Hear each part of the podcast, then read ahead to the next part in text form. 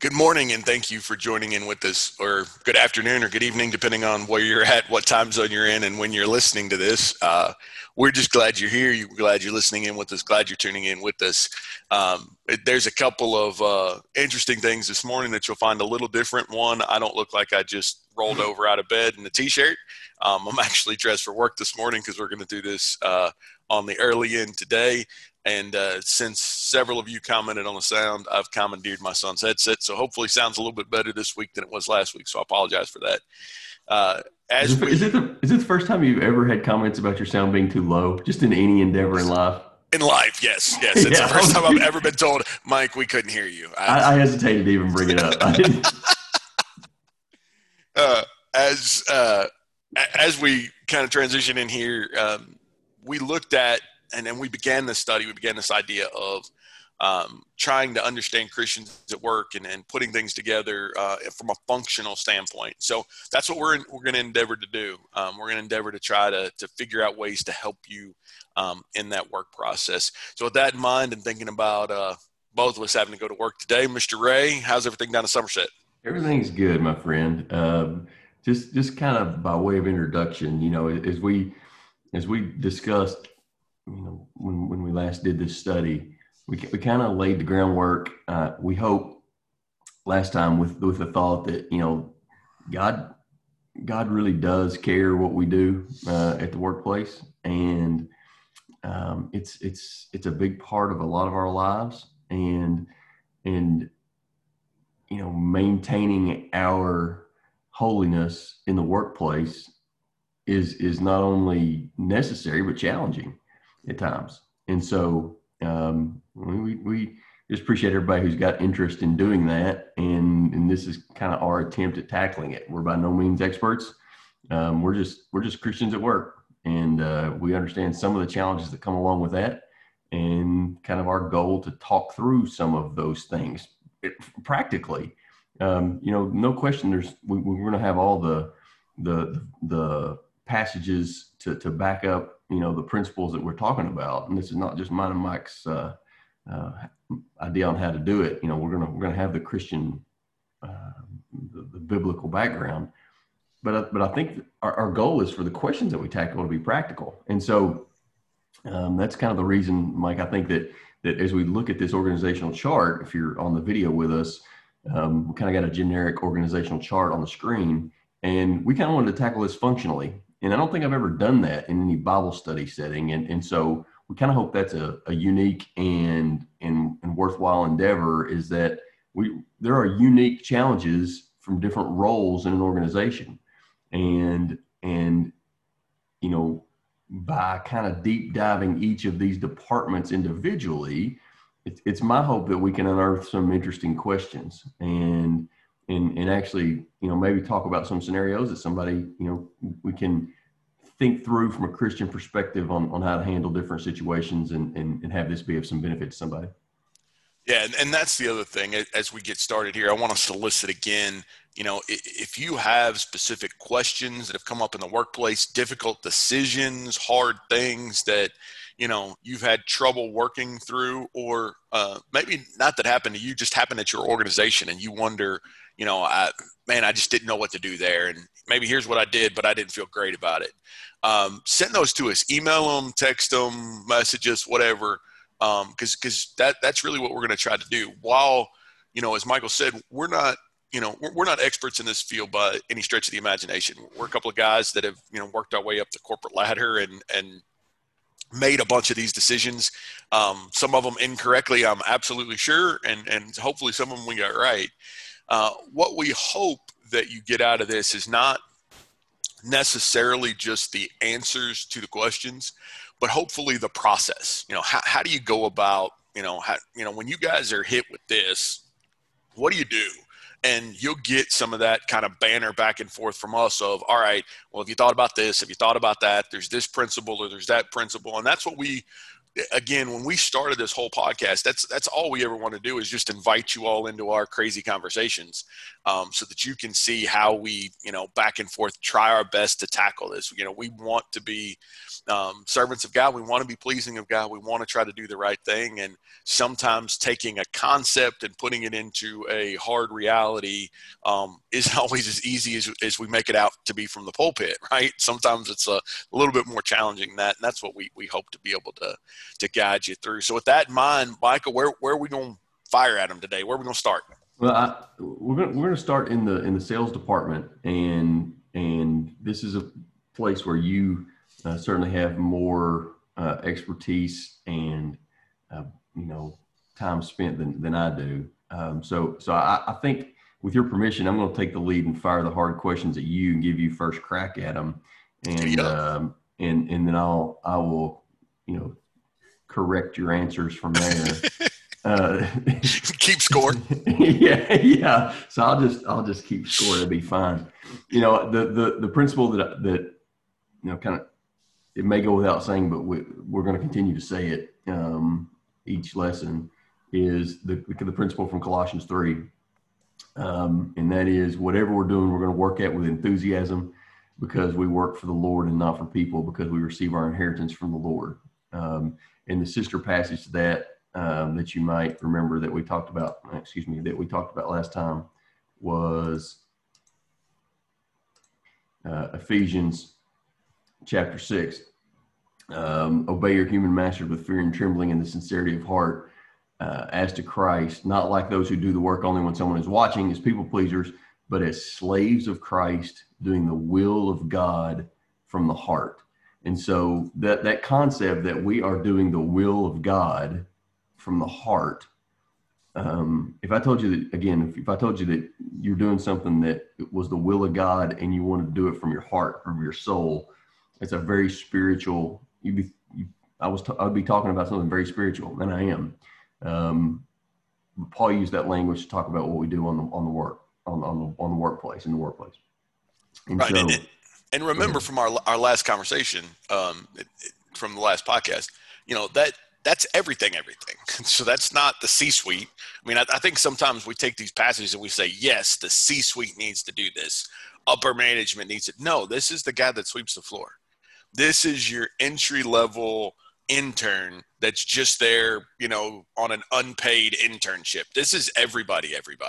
Yes. Without exception. It doesn't matter what you do, and it also doesn't matter where you work. If your work is as a stay-at-home mom, and your work is taking care of the kids and doing all those things, that's still work. It doesn't matter if you got a W-2 or not. Whatever your work is, whatever your task is, it's everything. Yes. And so here, we didn't mention this last time, but the only caveat I would say is, no matter what you do, work heartily as to the Lord. And it doesn't matter where your position is. One thing we didn't talk about last time is, and this is going to take a tangent, so I apologize in advance, but in my judgment, it does at some level matter what your business does. It doesn't matter how holy and godly and righteous you want to be as an accountant if you work for a company that produces pornography, right? So there has to be, and I think I've even heard Christians say, it doesn't matter what the output is, as long as I do my job in a righteous way. And I'll be careful with that. So anyway, with those things as caveats, we're working for the Lord. We're doing it with enthusiasm. And you'll notice on our organizational chart here, it's not just the sales department manager that we're going to be talking about. We're going to be talking about the sales staff and the sales support staff, that whole department. To Mike's point, we're not only talking about leaders here. We're talking about anybody, not just those with authority, but anybody in the department, because all Christians have these responsibilities. And in fact, we're going to try to save a lot of the management discussion for a separate study altogether. So, with all that said, Mike, go back to this screen. We'll talk about some specific issues in the sales department. And so, as Christians in the workplace, as those who are trying to serve the Lord from our heart, some questions for Christian salespeople. Are you ready? Tee them up. Let's do it. Okay.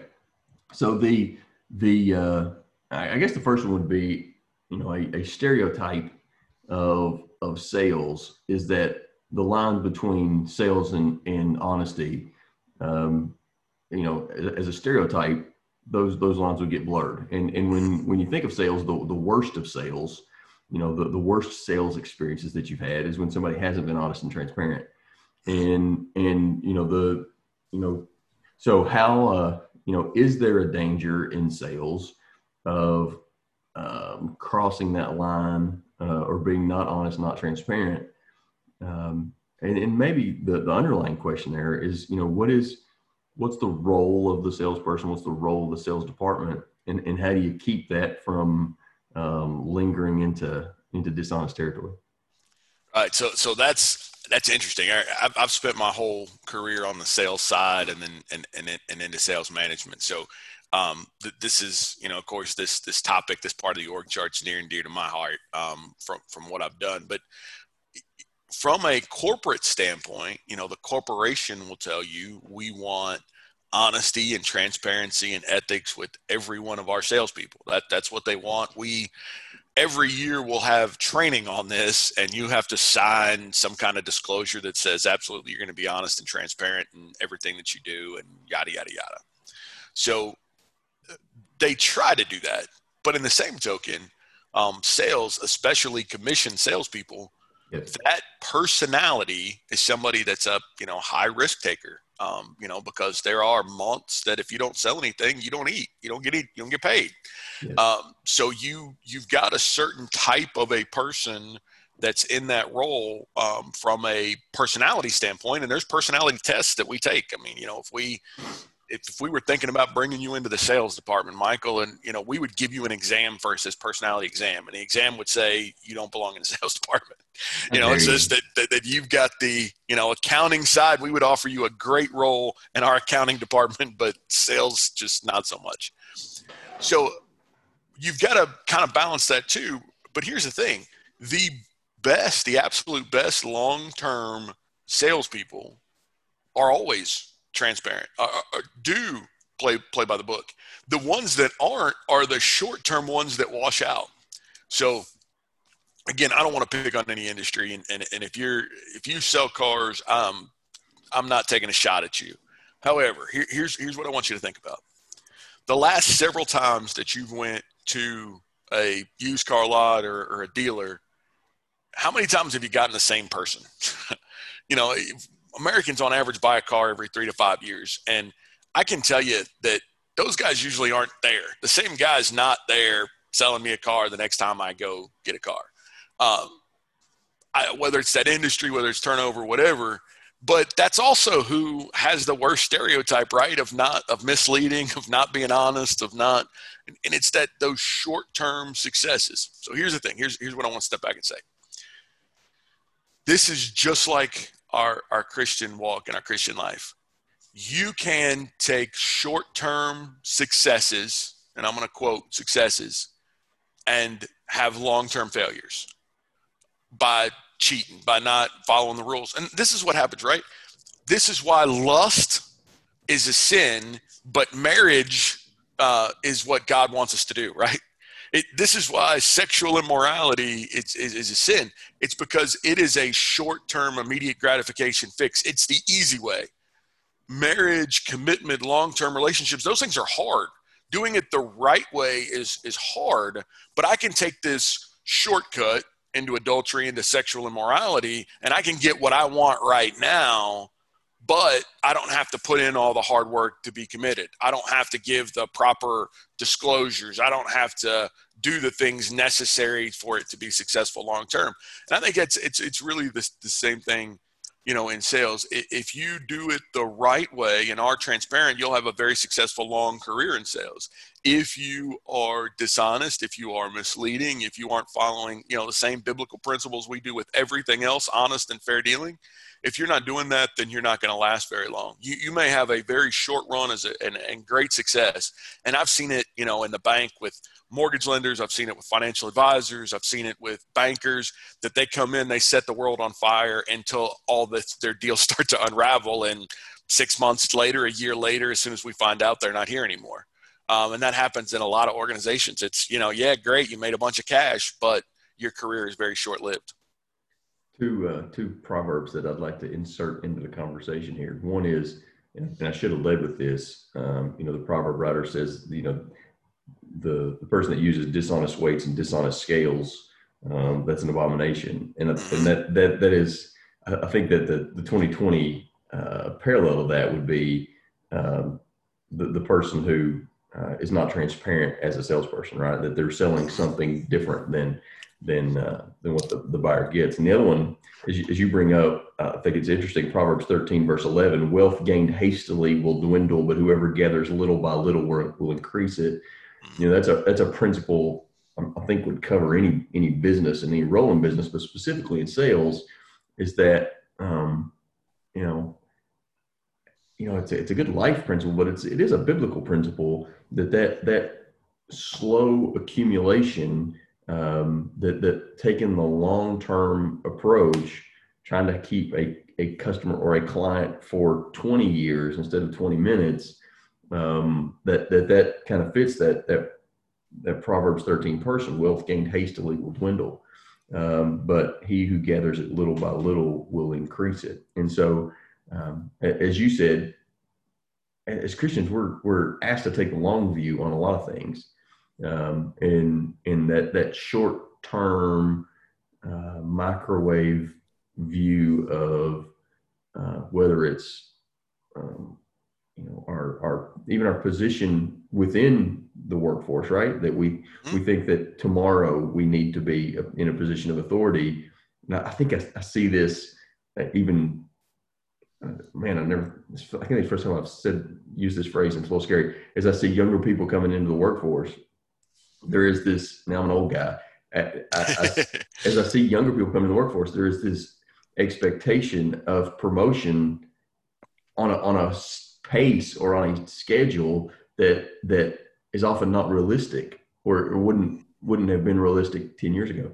And so this idea that it does take time, that it's a process, and the sales process, if done correctly, is kind of that way, right? Is that we're probably going to be better 10 years from now than we are now. Why is that? Well, if you've been transparent with your customers and clients, and you're able to maintain that base, right? That you've been honest, and you maintain those, and they accumulate over time rather than each individual transaction being a one-off thing. Yeah. And that's really the rub here, is that, your best people, your best salespeople, and it doesn't mean necessarily you stay at the same company.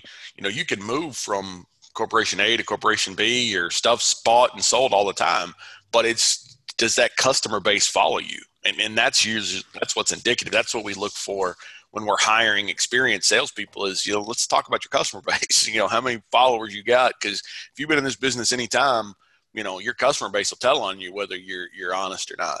And those, reviews and surveys and things, usually end up telling the full story. I think that Proverbs 13, I think the Message puts that get rich quick schemes are an abomination. And I think that's the way that reads. I think that might have been Mike's translation, which is fine. I'm okay with Mike's translation. Okay, second question, and maybe somewhat similar to that, but in a different vein. Is there a danger in your mind of both Christianity, discipleship, and sales to some degree are about relationships? That as we're out discipling, all the cliches that are true. Nobody cares how much you know until they know how much you care, kind of thing. Right. Mm-hmm. That it is not reasonable for us to think that we're going to be fishers of men unless we're out there building relationships with people. And people know that we care and they know about our lives, and they become more likely to understand and believe what we say about our Christianity. In the same way, sales is based on relationships too, right? Is that you're trying to build a relationship with someone in order to do your job as a salesperson. And so is there a danger, or do you see a danger? How do you avoid the danger of sales becoming just an exploiting of those relationships? Is that, I'm going to take advantage of these people that I have a good relationship with because I know I can sell them stuff and that is good for me financially. Is that a danger? Do you worry about that danger? Do I worry about it? 100%. So that no kidding, it's always a concern of mine. I can talk about, practically some of the things that I do, and I'll do that as part of my answer. But let me kind of answer this in a couple of different ways.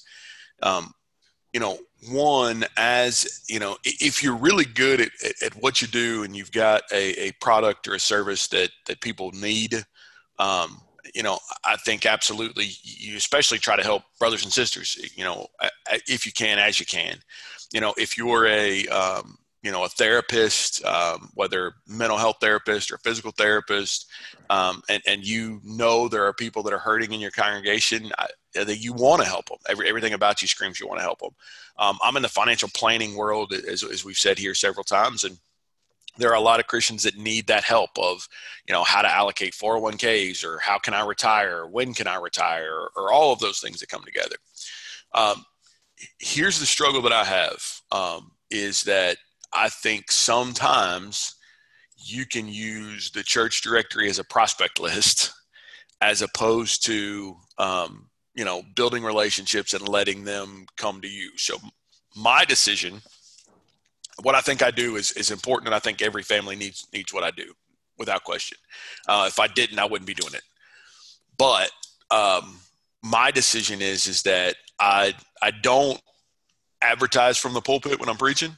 I don't, actively solicit, but through conversations and things, people know what I do, and I let them come to me. I do business with some members at Danville, and I'm their financial planner, but I let all of those relationships come with them asking me for help and not me going and saying, hey, I want to be your guy.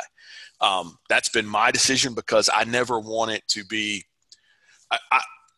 especially professionally, I never want the decision to be, I want you to work with me professionally because we go to church together or because we share Christian beliefs. I want you to work with me professionally because professionally I think I'm the best person to work with you. The Christianity part of that is why I think I'm the best person to work from you, but I don't like leading that way. I find it very uncomfortable to lead any conversation with, you should do business with me because I'm a Christian. That feels uncomfortable. It feels like I'm using God to sell, and I don't feel comfortable at all about any of that. It's always giving me the hives. Yeah. And it's almost like, this is just terrible cliche, but I'm saying anyway, because you all know that from time to time I'm just an awful person. But it's like the guy that when you're talking to says, I'm really honest. Like the first thing I want to do is cover my wallet. If you come to me and say that, hey, we should do business together because I'm really honest, I'm a Christian, I preach sometimes. If those are the main reasons we should do business together, I fully believe I'm getting ready to get cheated. I mean, I just do that. That's my natural inclination. If it's not really, here's the quality of the work. And when you ask me about the quality of the work, oh, by the way, the quality of the work is good because of Colossians chapter 3. To me, that's a very different conversation. I've heard it said, thinking back on something you said there, make sure you're being used by God and not using God. Mm-hmm. And so, if we're using God to close the deal, I think I ought to have a level of discomfort with that. At the same time, there are going to be people who are naturally drawn to you in your profession or perhaps another salesperson. I may be more comfortable buying a car from a salesperson that I know shares my beliefs. And so how do you integrate that? How do you take on that client? That is, in truth, that is the reason that they're coming to you. Do you have any discomfort with that?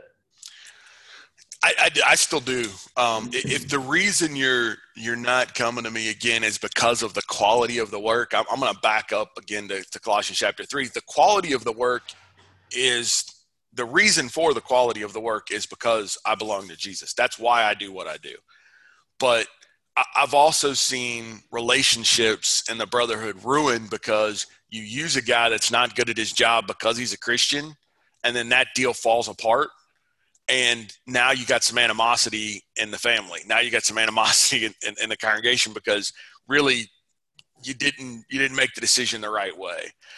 So I do. Now, I also believe that throughout the course of things, and again, it's different based on what you're doing, right? You know, if you're spending, you know, an hour with a car guy trying to buy a car, you may not find out a lot about him. In the financial planning process, I'm spending – you know, weeks with you, months with you, going through and building things. And my faith's going to come across through some of those conversations as we're getting to know each other. So with me, it comes out in those conversations organically and not inorganically. I'll tell a quick funny story, not to take it too bad of a tangent, but a client of mine that I'd had for a few years, she comes to my office one day and she says, "Mike, I'm mad at you." Okay, I'm sorry, what I do wrong? Tell me about this. Get in line, right? Yeah. She said, well, she was like, I went looking for your phone number and I Googled you and I came across the, you know, website for the church and you never told me you were a preacher. She said, I knew you were a Christian and we've had conversations about God. She said, but you should have told me you were a preacher. And I said, well, you know, I said, if that comes up organically, it does, but I don't want to lead with that. And I've told every client that when we get to that conversation that, you know, I didn't know you were a preacher, knew you were a Christian, knew you had good values, but, you know, for some reason, preacher's another level, I think, in a lot of people's eyes. You know, to me, I never, ever want to be that as part of the sales process, that's why you make that decision. But because here's the thing, sometimes deals go bad. Sometimes to the best of our ability, deals go bad. You know, I'm a financial planner and I recommend stocks, bonds, mutual funds as part of somebody's overall portfolio. I've picked bad stocks before. I've picked a stock that all the, you know, data looked right. The fundamentals looked right. We made the best decision and that stock went bad. Now did that stock go bad because the stock went bad?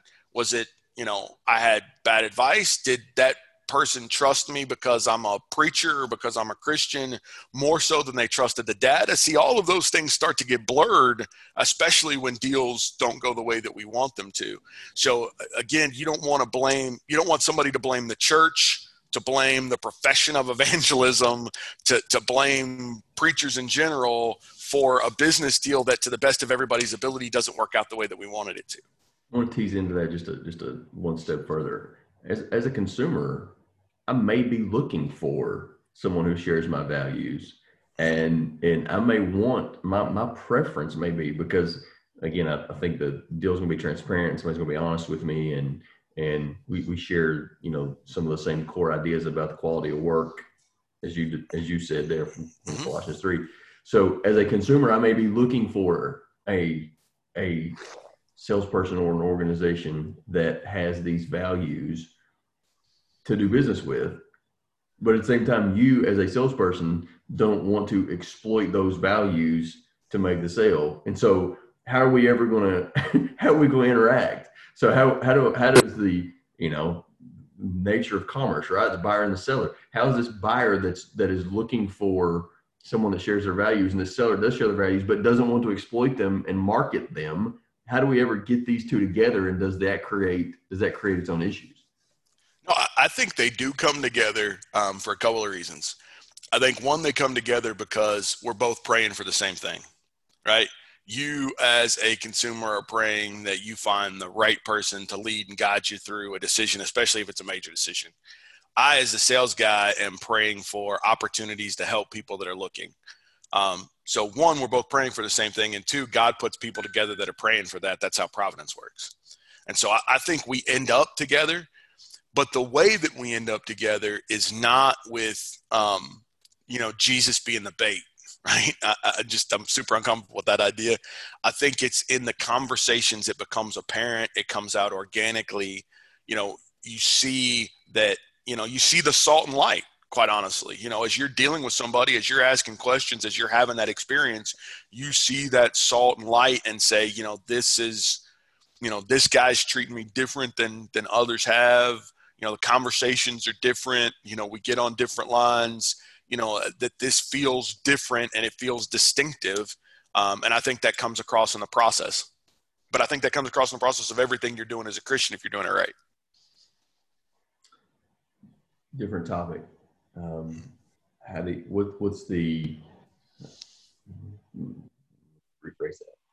you, as a salesperson, avoid, and obviously what you sell is a little bit unique, but assume you're selling some kind of consumer good. How do you avoid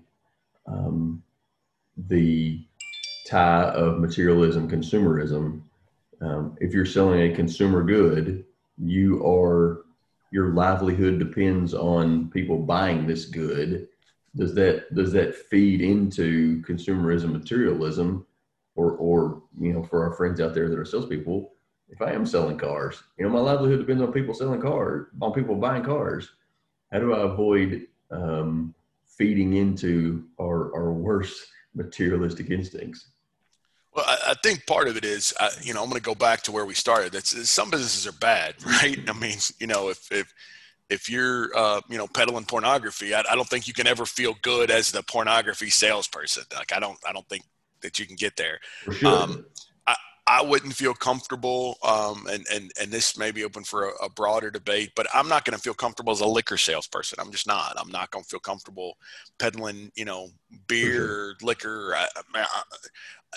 To me, you're feeding into some really bad spots. So, with those caveats out of the way, with products, to me also as a salesperson, you've got to believe in what you're selling. So you believe that somebody needs what you have for whatever reason. And a car is a good thing. Families need cars. People need transportation. Now, part of that, again, sales process, and I think what we want when we go on a car lot is we want an advice-based sale. We want somebody to kind of put their arm around us and say, hey, this is going to be the best vehicle for you and your family's needs. So you have the conversation, you build a relationship, and they tell you, hey, this is really what I think is going to be best for you because I'm on a lot and I see a bunch of different cars or whatever. I think that's what we want. Oftentimes what we get is, whatever's got the biggest margin and how they get the biggest payday. And at least we feel that way. Yes. So again, that the Christian salesperson, what stands out, what's distinctive is when they actually are using a consultative based approach where they're, tell me about your family, tell me about what your needs are, tell me what your budget is, tell me about all of those things so that they can get to the point and say, I know you want vehicle XYZ, but that's going to stretch your budget. And while I got a guy in the back that'll send you to some bank you've never heard of before and get you approved for 150% financing, it's not the right thing for you. You and your family probably should be here, and that's going to be more comfortable for your budget, for what you're trying to do, and for your long-term goals. That's going to sound very, very different, right? If you're sitting at the used car lot and the guy says, I know you want the $30,000 car, but really based on what you've told me, the $20,000 one's really what you should be doing. And while I can get you approved for 30, you don't need that. You need 20 based on your budget, based on your family, and based on all the things that you've told me today. That's going to feel different. The Christian, based on that conversation, the Christian salesperson sometimes has to say no, right? Yeah. That's a unique 100%. Position. Mm-hmm. And have you been in that position? I have. I have. And from a, from a financial planning part, it's tough. I've had to tell people that, look, you can't invest. And then they look at me like I'm stupid. Well, Mike, don't they pay you here to get people to invest? They do. But, if you don't have any liquidity, if you don't have anything for an emergency fund, I can't in good conscience put your money at risk. But it just doesn't make any sense. If one missed paycheck, puts the house in foreclosure, how can we put money in the market and tie it up for the next 30 or 40 years? We just can't do that. So I've told, I've had to have that conversation with people and say, no, look, you got to kind of stay over here on the sidelines. Let's build up the emergency account. Let's do some budgeting. Let's do all of those things that you're probably 2, 3, 5 years away from needing me. And we'll talk about it down the road. Or if you're on a let's, you know, so in my world, if you're on a fixed income, you've got, you know, only fixed dollars you're ever going to make, and your company has a pension as opposed to a 401k, which don't exist a whole lot anymore. There's not a whole lot that you need me for. You know, I can give you friendly advice and guidance. You don't need to pay me for advice and guidance because there's not that much that's going on with you. You know, you're going to work X number of years. When you stop working, you're going to get X percentage of your pay. There's nothing to manage. There's nothing to do. So you don't need to pay me, you know, whatever percentages on a year to give you advice and guidance that you don't need, because everything's kind of taken care of for you. So sometimes you have to have those conversations. And I think, you know, in my case, what I've seen anecdotally is for those that, you know, I have honest conversations with, other business seems to find me. You know, and again, I chalk it all up to providence that, you know, for the person that I send out of my office and say, look, I'm really not your guy. I'm not the best fit for you. I'll get a phone call within a few weeks or months of somebody that I'd never talked to that, you know, says, hey, I was referred to you by this person and want to talk to you about doing business. And it's found business. So I think if you do the right thing and you do it God's way, God will find ways to take care of you. I heard someone say recently that in the modern world, and maybe it's always been true, the modern world just happens to be the one that I live in, so I can talk about it, in the modern world, just doing what you say you're going to do is a competitive advantage. Yes. And that's an interesting way to think about, especially in the sales department, is just doing what you say you're going to do, just following up when you say you're going to follow up, just answering the question that you said you're going to answer, just providing the information that you said you're going to provide, just doing what you say you're going to do is a competitive advantage. It sets you apart. Well, that, you know, that's based on Christian principles, right? That's honesty and forthrightness and integrity and all that stuff. And so if you're doing that, you know, again, you're not doing that for a competitive advantage, but if you do that, I genuinely do think that you're setting yourself apart from a lot of what would be your competitors out there in the marketplace.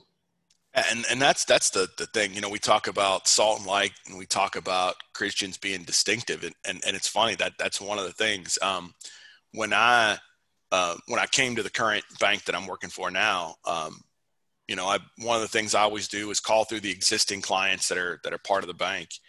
And, you know, as I called and left messages, people would call back in. And what the amazing thing for me for that first couple of months was people thanking me for calling them back. Like, why would you thank me for that? That doesn't make any sense. Like, that's just like, it's just polite. I mean, it's how does somebody call you and leave you a message and you don't call them back? But that had been their experience with salespeople that they had worked with in the past, that they call and don't get a response. Which to me is crazy. But to your point, it just following through on, I told you I'd have this pricing by Tuesday. If it's Tuesday, I'm going to call you with the pricing, or I'm at least going to call you and say, hey, we don't have it yet. We got a couple of more pieces we got to figure out, but our next follow-up is Wednesday or Thursday. We have something that I had a sales manager when I very first started in the business always said, his principle was under promise and over deliver. You know, if it takes 4 days to get something to your client, tell them 5 and they're excited when it shows up in 4, because if you tell them 3 and it gets there in 4, they're mad at you. And he said, so just set the expectations and, you know, under promise and over deliver. And if you'll do that, if you'll take care of them and build in some wiggle room for things that can go wrong, you'll have great relationships. But if you don't do that, if you're not that thoughtful about what they have going on, then you'll ruin relationships over very minor things.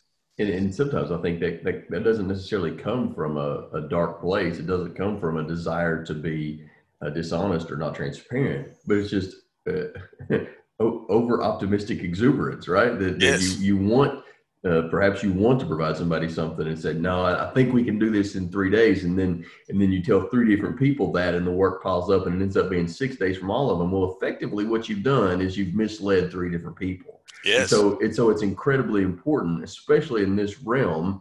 You know, obviously we have a desire to be honest and transparent, but are we going to functionally be honest and transparent? And then when the second person comes in, no matter how good the deal is, if we've already made an agreement with the first person that we're going to turn it around in 3 days, are you willing to tell the second person that it's going to be a week? right. on a bigger deal that could be mean more for you. That's where the rubber hits the road, so to speak, cliche. Mm-hmm. That you know, are you gonna have the integrity to be, I guess it's just honest, with ourselves and with our clients on what the turnaround is. There's where you hit it, and there's where good salespeople, and I'm going to categorize them, not just your average salesperson, but really good salespeople, where they falter is not being honest with themselves. And whether it's they've created too much work for the back office, the processing, the operators, and they're not honest with, look, I just loaded them up. There's no way they can take this deal. Or even with themselves, even if they're the ones that have to turn it, you know, not being honest with, you know, look, I've only got so many hours in a day. There's only so much I can do. And there's just no way I'm going to be able to, with the caseload I've got right now, to turn another deal by the end of the week. Because if I prioritize this one, I'm going to have to mess up somebody else's. And so it's being honest with ourselves. You know, I always say, you know, rule number one, know yourself, know what your limitations are, know what you can and can't do. And I'll tell you, that was the hardest thing for me throughout my career, was understanding when I'm not the right guy for somebody. So, you know, being a financial planner is very personal. It's very, you know, you have to be connected. There's a lot of things that have to go right, because my job really is to provide advice to people. I mean, and so if you don't want advice, I'm not the guy for you. But there's been several deals that were, you know, you would think are big deals, multi-million-dollar deals, that I've had to tell people, I'm not your guy. And most of that reason is because they don't want advice. They just want, you know, kind of order taking. And so if I devote time to executing their orders and trying to get their pricing right, then I'm not able to give advice and guidance to my core client group. So it ends up taking away, it ends up distracting, and it ends up, you know, getting away from the core business. And saying no to that is hard, because you're trained when you first get in, take every deal you can get.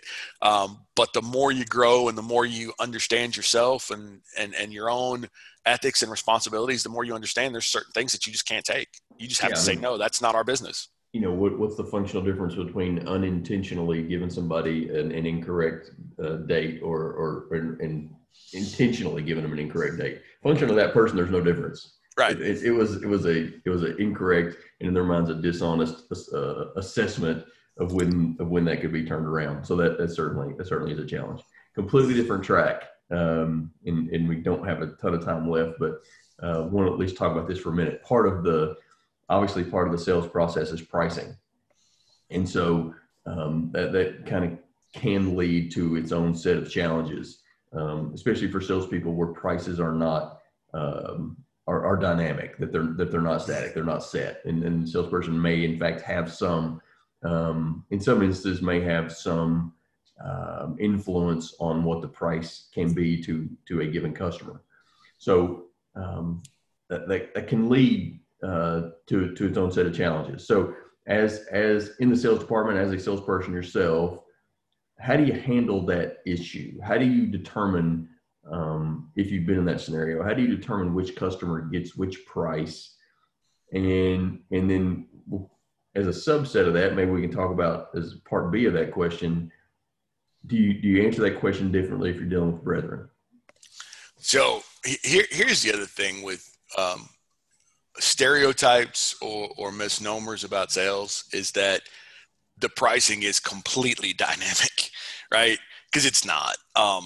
Every company from the top down has a margin that they're trying to live in. And I don't care what you're selling. If you're selling bottles of Mountain Dew, there's a margin that you have to live in that's built, you know, right? There is cost of goods, cost of service, cost to keep the lights on. So all of that's baked into the margin. Now, typically what salespeople have is a little wiggle room in that margin. So if that target margin that the company puts out is, you know, if you're in a 1% business, which I'm in and Michael's in, you know, we try to live at a 1% margin, that there is some flexibility in there to go, you know, plus or minus, you know, 5, maybe 10 basis points. And what a basis point is, instead of 1, it could go to 0.9 or maybe 1.1.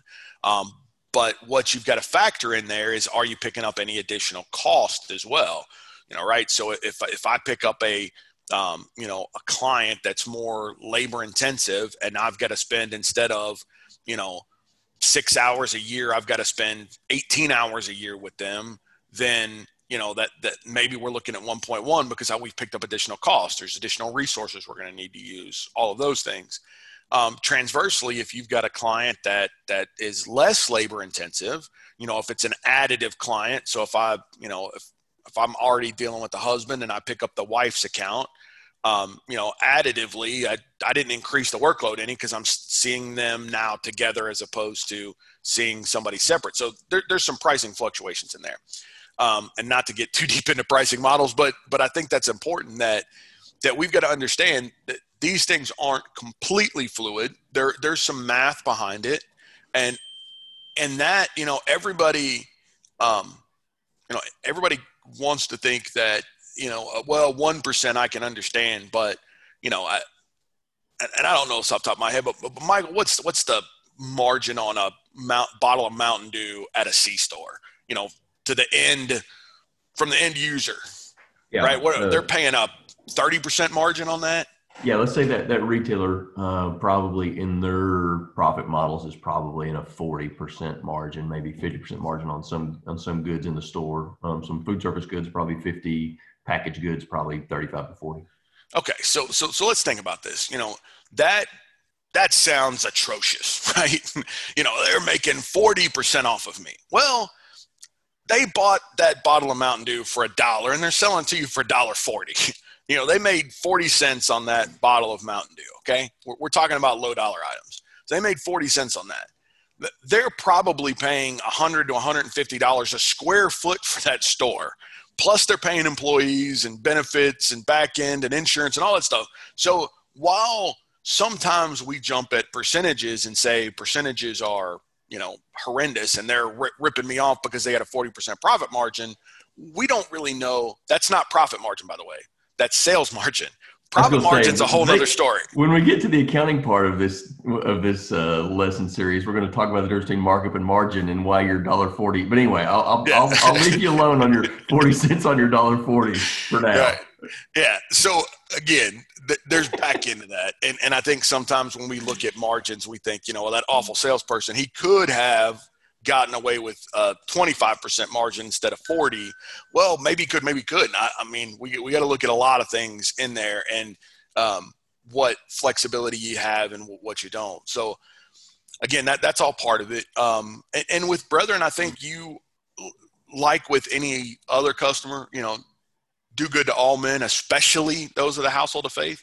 I think if you've got some wiggle room, if you can, I try to price those very competitively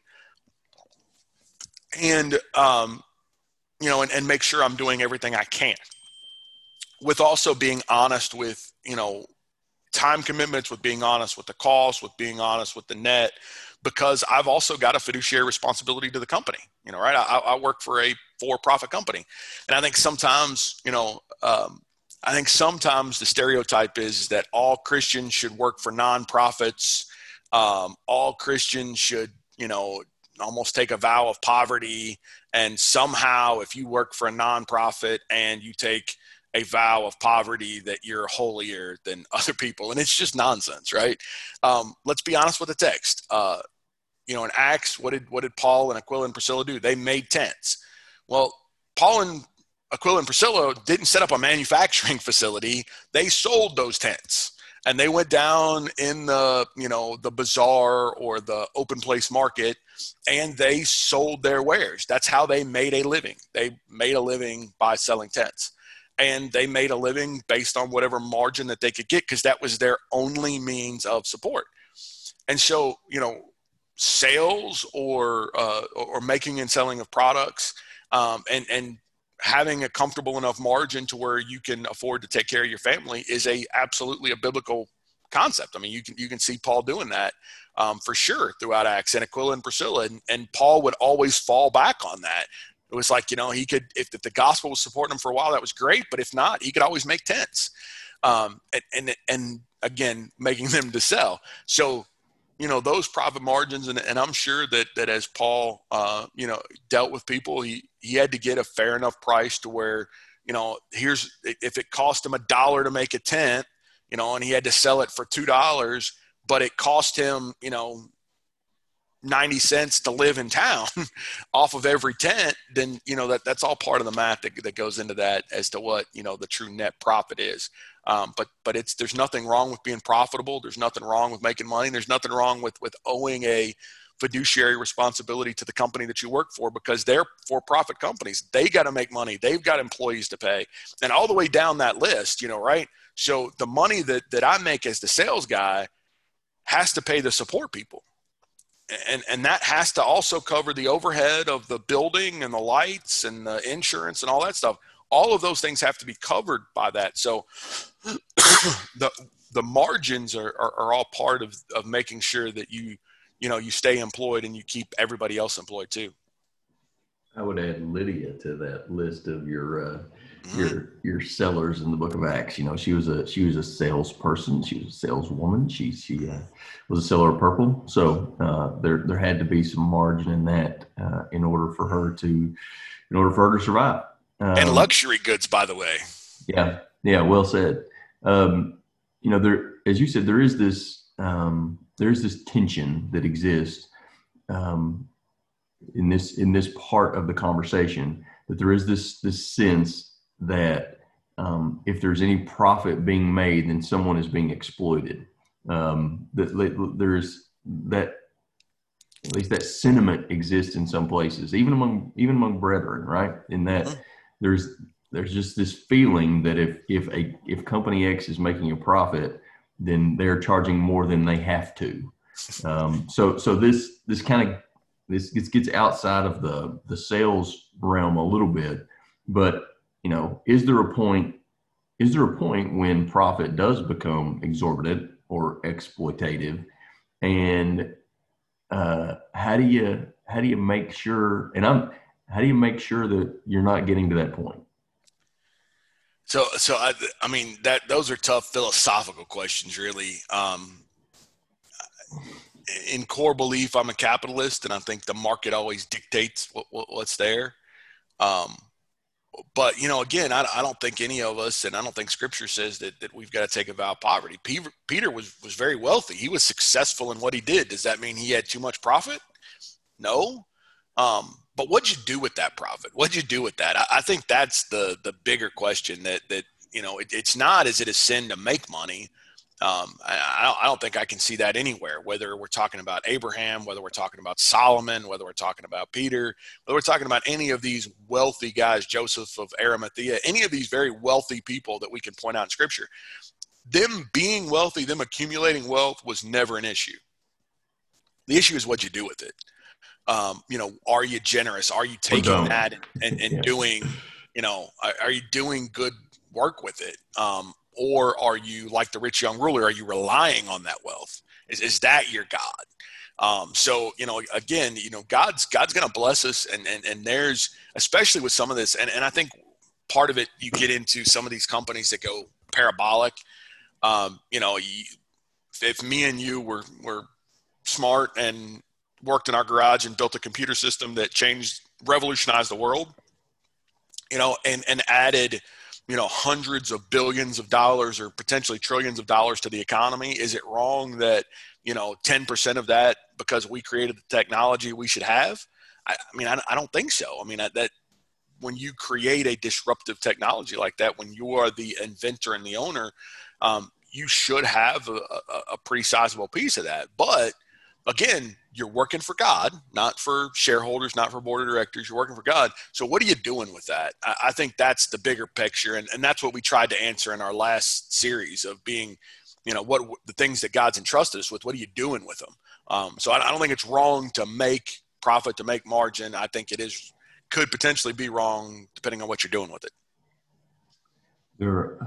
There's much more to discuss in this area, and I'm sure we'll dabble in the sales department as we move on to future lessons. But speaking of responsibilities, I have some, and so I have to end this at this point. I thought that was a very cool dive there. Maybe we'll touch on some other sales topics in future lessons. But I know maybe next time, I don't know if it's operations or accounting, but we'll determine which direction to go next, and we'll try to do this again this time next week.